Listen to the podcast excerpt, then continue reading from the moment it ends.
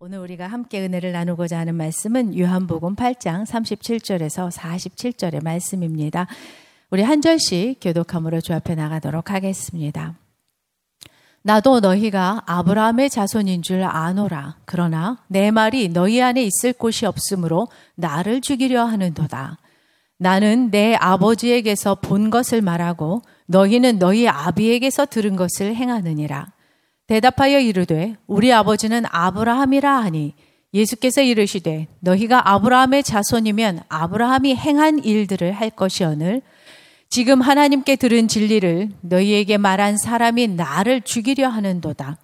아브라함은 이렇게 하지 아니하였느니라.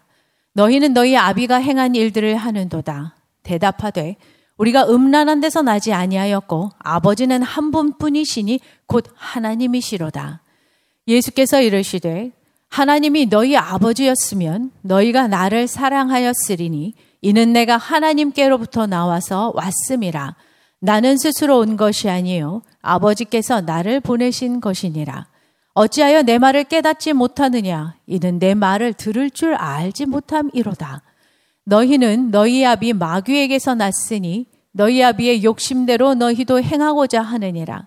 그는 처음부터 살인한 자요. 진리가 그 속에 없으므로 진리에 서지 못하고 거짓을 말할 때마다 제 것으로 말하나니 이는 그가 거짓말쟁이요. 거짓의 아비가 되었음이라. 내가 진리를 말함으로 너희가 나를 믿지 아니하는도다. 너희 중에 누가 나를 죄로 책잡겠느냐? 내가 진리를 말하는데도 어찌하여 나를 믿지 아니하느냐? 함께 읽습니다. 하나님께 속한 자는 하나님의 말씀을 듣나니 너희가 듣지 아니함은 하나님께 속하지 아니하였음이로다. 아멘. 하나님께 속한 자, 속하지 않은 자라는 제목으로 오늘의 말씀을 함께 은혜를 나누고자 합니다. 사랑하는 성도님들과 저는요, 예수 그리스도의 십자가의 죽으심을 믿는 믿음 안에서 은혜로 구원을 받은 자들입니다. 그리고 그 안에서 우리는 성도요, 하나님의 권속으로 부르심을 받았습니다. 에베소서에 나오는 말씀이죠. 이제 그래서 우리는요, 하나님이 택하셔서 거룩하고 사랑받는 자로 부름을 받은 존재들이 된 것입니다. 그리고 이제 우리는 하나님께 부르심을 받은 자의 합당한 삶을 살아내야 하는 숙제가 남아있죠. 그게 바로 그리스도의 제자된 삶인 것입니다. 오늘의 제목은 하나님께 속한 자인가, 속하지 않은 자인가. 가볍지 않은 제목입니다. 예수의 말씀을 듣고 믿겠다고 모여든 유대인들에게 예수님께서 던지신 책망이죠. 가장 종교적이고 가장 율법적으로 흠잡힐 것이 없을 만한 그렇게 애쓰며 살았던 유대인들, 신앙만큼은 누구에게도 뒤지지 않으려고 살아왔던 유대인들의 이 근본을 흔드는 예수님의 말씀이 오늘의 말씀인 것입니다. 그리고 오늘 이 말씀을 이끌어 나아가실 성령님께서는 예수님 당시의 유대인들에게만은 이 말씀을 하시는 것이 아니라 지금 이 자리에 모여서 함께 말씀을 듣고 있는 저와 여러분들에게 그리고 온라인으로 함께 이 말씀을 대면하게 될 성도님들에게 동일한 도전을 주고 계신다라고 저는 믿습니다. 저와 여러분의 하나님은요, 격려하시고 소망을 주시고 또 위로하시며 사랑을 주시는 참 좋으신 분이십니다. 하지만요, 그분은 때로는 우리를 교훈하시고 책망하시고 바르게 하시고 의의 길로 인도하시는 분이십니다. 우리가 하나님께 속해서 제자된 삶을 잘 감당하며 살아내야 하는데 예수님의 주변을 떠돌던 그 무리들처럼 신앙이 연글지도 못하고 깊어지, 깊어지지도 못한 채 살아가는 모습이 안타까우셔서 이렇게 책망하고 바르게 하시고자 하시는 말씀이라고 저는 믿습니다. 사랑하는 성도 여러분, 오늘 바로 나를 향해 주시는 이 주님의 말씀을 향해 마음과 영을 열어서 받으시고 주께서 예비하신 이 믿음의 한 걸음을 크게 내딛게 되시는 하루가 되시기를 주님의 이름으로 축원합니다.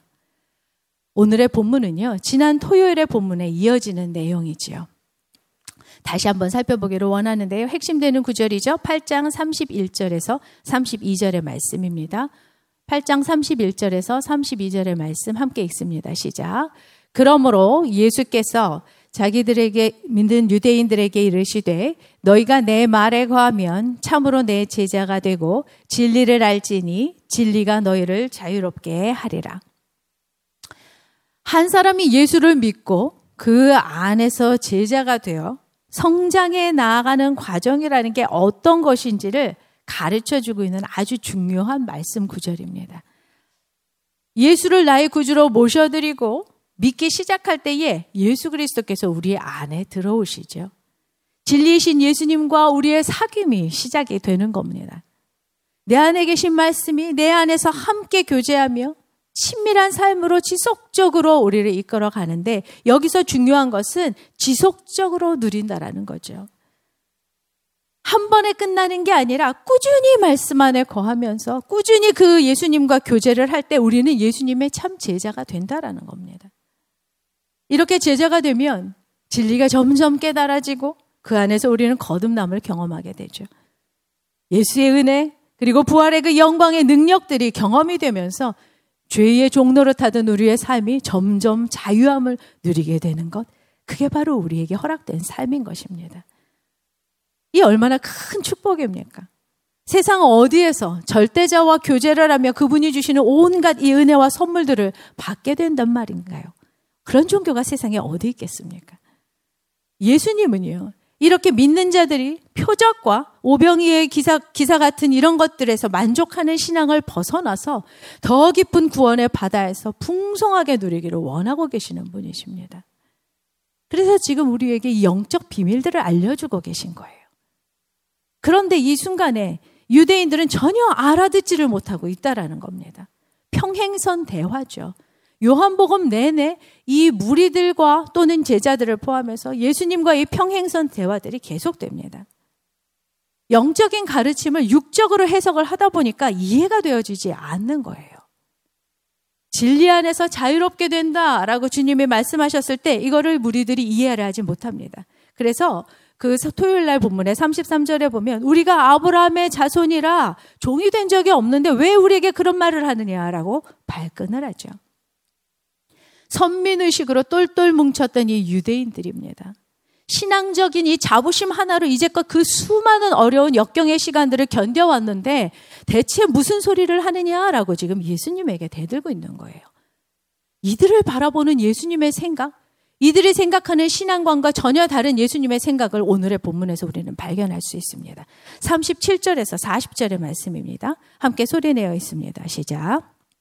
나도 너희가 아브라함의 자손인 줄 아노라. 그러나 내 말이 너희 안에 있을 곳이 없으므로 나를 죽이려 하는도다. 나는 내 아버지에게서 본 것을 말하고 너희는 너희의 아비에게서 들은 것을 행하느니라. 대답하여 이르되 우리 아버지는 아브라함이라 하니 예수께서 이르시되 너희가 아브라함의 자손이면 아브라함이 행한 일들을 할 것이오늘 지금 하나님께 들은 진리를 너희에게 말한 사람인 나를 죽이려 하는도다. 아브라함은 이렇게 하지 아니하였느니라. 아멘.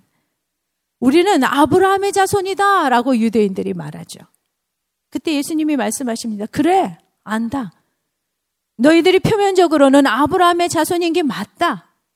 그런데 너희가 자랑하는 그 선민의식, 너희가 내놓고 있는 그 육신의 그 혈통, 너희의 믿음을 증거해 주는 것들이 되지 못한다. 너희가 진짜 아브라함의 자손이라면 아브라함처럼 행했을 것이다. 주님의 말씀입니다. 아브라함이 어떻게 행했길래요? 히브리서 11장에 보면은요. 아브라함은 부르심을 받았을 때에 믿음으로 순종을 했다라고 말합니다. 또요. 장래의 유업으로 받을 그 땅에 나아가서 갈 바를 알지 못했지만 믿고 나아갔다라고 말씀합니다. 또요. 이방 땅이지만 그곳이 약속의 땅이라는 것을 믿었기 때문에 자신의 아들 이삭과 함께 살아가면서 약속이 성취되기를 기다렸다라고 말씀을 합니다. 그리고 사라가 이미 태가 다쳤음에도 불구하고 아브라함은 믿음으로 순종하면서 하나님의 약속 이삭을 기다렸다라고 말씀을 하고 있습니다. 예수님이 그래서 말씀하신 거죠. 너희가 아브라함의 자손이라면 자녀는 자녀는 부모를 닮기 마련인데 너희 안에 그런 믿음과 순종이 보이지를 않는구나. 오히려 나를 죽이려 하는데 너희는 지금 너희의 신앙에 대해 단단히 착각을 하고 있구나. 예수님이 말씀하신 겁니다. 또 한 가지 예수님께서 지적을 하시죠. 41절에서 42절입니다. 함께 소리내어 있습니다. 시작. 너희는 너희의 아비가 행한 일들을 하는도다. 대답하되 우리가 음란한 데서 나지 아니하였고 아버지는 한 분뿐이시니 곧 하나님이시로다. 예수께서 이르시되 하나님이 너희 아버지였으면 너희가 나를 사랑하였으니 이는 내가 하나님께로부터 나와서 왔음이라. 나는 스스로 온 것이 아니요 아버지께서 나를 보내신 것이니라. 아멘. 유대인들이 또 내세웁니다. 우리 아버지는 하나님이시다. 이에 예수님이 또 말씀하시죠. 그래. 하나님이 너희의 아버지였다면 그가 보내신 나를 사랑하는 게 마땅하지 않냐? 그런데 사랑하지도 않고 나를 영접하지도 않으니 너희는 하나님의 아들들이 아니로구나. 착각하지 말아라. 하신 겁니다. 우리가 생각하는 신앙이 그리고 우리가 믿어왔던 이 믿음이 주님의 관점에서 너무나 다르게 평가된다는 이 사실은 정말 두렵기까지 합니다. 얼마나 내가 교회를 오래 다녔는지, 몇 대째 내려오는 신앙인인지, 그것이 우리의 믿음을 말해주지 않는다라는 겁니다. 제가 목사여서, 그리고 여러분이 장로님이어서, 권사님이어서, 어떤 직분을 받아서, 아니면 내가 얼마나 많은 사역들을 하고 있기에 그것이 지금 나의 믿음을 설명해 주지 못한다라는 게 주님의 말씀이신 겁니다. 착각이다. 어떻게 보면은요, 오히려 이런 자랑거리들이 우리의 믿음의 성장을 가로막는 장애물이 될 때가 많은 것입니다. 그런데요, 우리가 이렇게 신앙생활을 하면서 착각을 하게 만드는 이유가 어디에 있는 걸까요? 내가 참 괜찮은 신앙을 하고 있는 신앙인인 것처럼 내가 아주 훌륭한 하나님 앞에 칭찬받는 자인 것처럼 여기게 만드는 착각하게 만드는 이 이유가 과연 무엇일까요? 그 열쇠가 바로 이 37절 안에 들어 있습니다. 내 말이 너희 안에 있을 곳이 없으므로. 내 말이 너희 안에 있을 곳이 없으므로. 진리가 내 안에 거하면서 너를 변화시키는 능력이 되어야 하는데 도무지 말씀이 내 안에 비집고 들어갈 틈이 없구나. 말씀이 우리 안에 오시면 어떻습니까? 내 발의 등이 되시죠. 내 길의 빛이 되시지요. 그래서 우리로 하여금 가야 할 걸음들이 무엇인지 그리고 진리가 무엇인지를 분별할 수 있는 능력이 되어 주십니다. 또 말씀이 우리 안에 들어오시면 어그러진 것들을 밝히 드러내셔서 우리로 하여금 옛 사람들을 벗게 만들고요. 새 사람들을 입게 만드는 능력이 되시는 겁니다. 그리고 말씀은요. 살아 있어서 활력이 있어서 좌우의 날선 어떤 검보다도 예리하다라고 말씀하지 않습니까? 그래서 그 말씀이 우리 가운데 들어오면 우리의 혼과 관절, 우리의 혼과 영과 관절과 골수들을 찔러 쪼갠다라고 합니다. 우리의 마음의 생각과 우리의 어떠함들을 관철하고 그것들을 판단한다라고 말씀합니다. 그러면 그 말씀이 우리 안에 들어올 때 우리의 어그러진 삶들이 변화되어지는 능력이 되어지는 것입니다. 그런데 그 말씀이 우리 안에 거할 곳이 없다라고 합니다. 그렇다 보니 우리의 영혼은 상태, 우리의 영혼의 어떠한 상태들을 제대로 깨닫지도 못하고 성장하지도 못하고 그저 얕은 신앙에서 발목에서 물만 첨벙거리는 신앙에서 그리고 완고하고 굳어져 버린 신앙에서 머물러 있게 된다라는 것입니다. 사랑하는 여러분. 오늘 주님께서 말씀으로 여러분 가운데 임하고 계십니까? 그 말씀이 내 가슴을 치고 내 영혼을 울려서 오늘도 나를 믿음의 사람으로 만들어가고 있고 오늘도 나를 순종의 사람으로 살아가게 하는 능력이 되고 계신지요. 예수님은 말씀이 되셔서 날마다 우리를 찾아오시고 새로운 은혜들을 부어주시기를 원하시고 새롭게 도전하기를 원하고 계시는 분이십니다. 그 예수님을 향해서 우리는요, 문을 활짝 열고 그분을 받아들이는 이 영적인 수용력이 우리에게 있게 되어야 할 줄 믿습니다. 그 안에서 예수님과 깊은 교제를 누리면서 믿음이 자라나고 순종의 삶의 걸음들을 내딛게 되어지는 여러분들 그리고 제가 되기를 주님의 이름으로 축원합니다. 그런데요. 이 진리의 말씀이 우리 안에 거할 곳이 없다라고 말씀하신 이 이유 왜 우리 안에 이렇게 주님의 말씀이 분명 좋은 것인데 우리를 살리는 말씀인데 왜 이 말씀이 우리에게 거하지를 못하는가? 왜 우리를 살리는 능력이 되어지지 못하는 것인가? 결정적인 이유를 우리는 본문에서 발견할 수 있습니다. 바로 44절과 45절의 말씀인데요. 함께 소리내어 읽겠습니다. 시작. 너희는 너희 아비 마귀에게서 났으니 너희 아비의 욕심대로 너희도 행하고자 하느니라. 그는 처음부터 살인한 자요. 진리가 그 속에 없으므로 진리에 서지 못하고 거짓을 말할 때마다 제 것으로 말하나니 이는 그가 거짓말쟁이요 거짓의 아비가 되었습니다. 내가 진리를 말함으로 너희가 나를 믿지 아니하는도다. 아멘. 너희는 아비 마귀에게서 났다. 그래서 진리를 말하는 나를 믿지 않는 것이다. 주님이 말씀하시죠. 육신의 생각은요, 하나님과 원수가 되게 합니다. 그래서 공존할 수가 없습니다. 하나님이 나를 다스리시든지 마귀가 다스리든지 하게 되는 것입니다. 마귀의 영향력 아래에서 온통 욕심을 따라서 살았고 거짓과 미움과 살인의 마음을 품고 살았던 것이 바로 예수님을 믿기 전에 저와 여러분들의 모습인 것이죠. 그런 우리를 하나님이 살리시고자 예수님을 보내시고 십자가에서 죽으시고 부활하게 하셨습니다. 죄의 영향력 아래에서 어찌할 바 모르던 우리들을 풀어 놓으시려고 말이죠. 우리는 이 놀라운 은혜를 받은 자들인 것입니다. 그런데요, 여전히도 우리의 삶의 모습을 보면 죄의 습성들이 남아 있는 것을 보게 됩니다. 세상적인 것들이 여전히 좋고요. 죄된 생각과 어둠의 행동들이 불쑥불쑥 내 안에서 튀어나오는 것을 보게 될 때가 많습니다. 신앙생활을 하면서 자괴감이 들 때가 바로 이럴 때죠. 설교자의 특권이 말씀을 먼저 살아보는 것에 있다라고 저는 믿습니다. 얼마 전에 제 영혼이 마치 바스러지는 낙엽처럼 메마르고 병들어 간다는 것을 느끼기 시작했었습니다. 은혜에 대한 감동도 사라지고 주님의 말씀이 내 가슴을 치기는 그냥 귀에 들어오지도 않은 채 뱅뱅 돌기만 하고 스쳐 지나가는 겁니다. 일상에 대한 감사도 떨어졌고요. 온통 나의 생각을 사로잡았던 것들은 사람에 대한 판단, 내 안에 만족할 수 없는 이 상황들에 대한 불평, 그리고 미움과 정죄감들이더라고요. 그런데 저는요, 목사니까, 나는 늘 하나님의 일을 하는 사람이니까 라는 스스로 나는 잘하고 있다라는 착각을 하고 있더라고요. 아무 문제가 없는 줄 알았습니다. 그런데 어느 날부터인가 제 안에 이런 영혼의 구멍이 생기고 내가 지금 누구의 종노릇을 하고 있지? 내가 지금 누구의 다스림을 받고 있지를 지속적으로 생각할 수밖에 없는 어떤 자리까지 오게 됐다라는 거죠. 사실은 이것도 주님의 은혜죠. 깨닫지 못하고도 있었는데 오랜 시간을 지나서야 주께서 은혜를 주시며 나로 하여금 이 제목처럼 네가 지금 누구에게 속한 자이더냐라는 질문을 던져주신 겁니다. 도무지 저는 하나님의 사람이라고는 느낄 수 없는 제 모습들을 보게 된 거죠.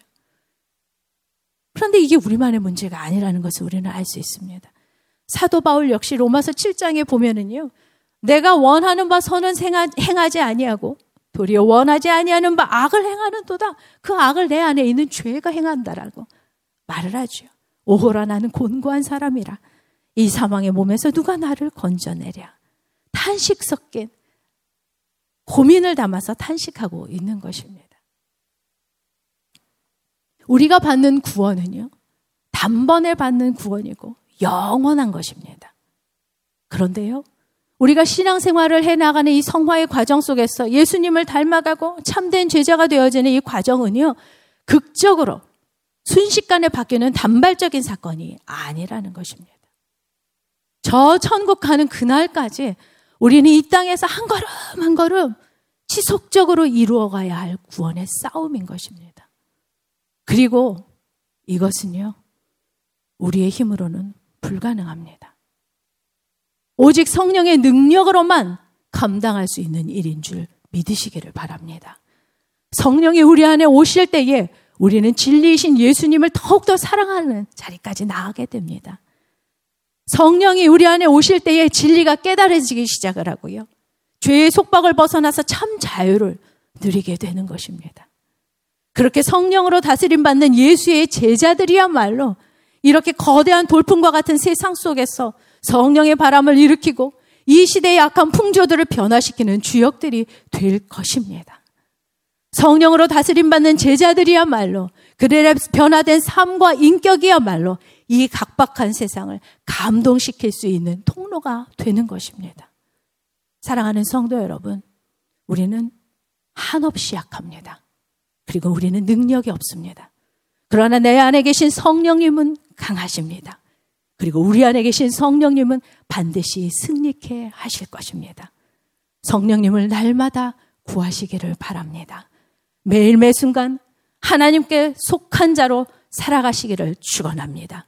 그런 여러분을 통해 주님의 이름이 높임 받게 될 줄 믿습니다. 기도하겠습니다. 주님, 간절히 소망 없기는 예수의 참된 제자가 되어 살아가기를 원합니다. 그러나 우리는 연약하오니 성령님 오셔서 다스려 주시옵소서. 말씀으로 인도하시고 믿음과 순종의 삶을 살도록 힘 주시옵소서. 그런 우리를 통하여 혼란스러운 세상에 거룩한 성령의 바람이 일어나며 지치고 낙심한 이 세상에 복음으로 말미암는 감동이 일어나게 하여 주시옵소서. 예수님의 이름으로 기도드립니다. 아멘.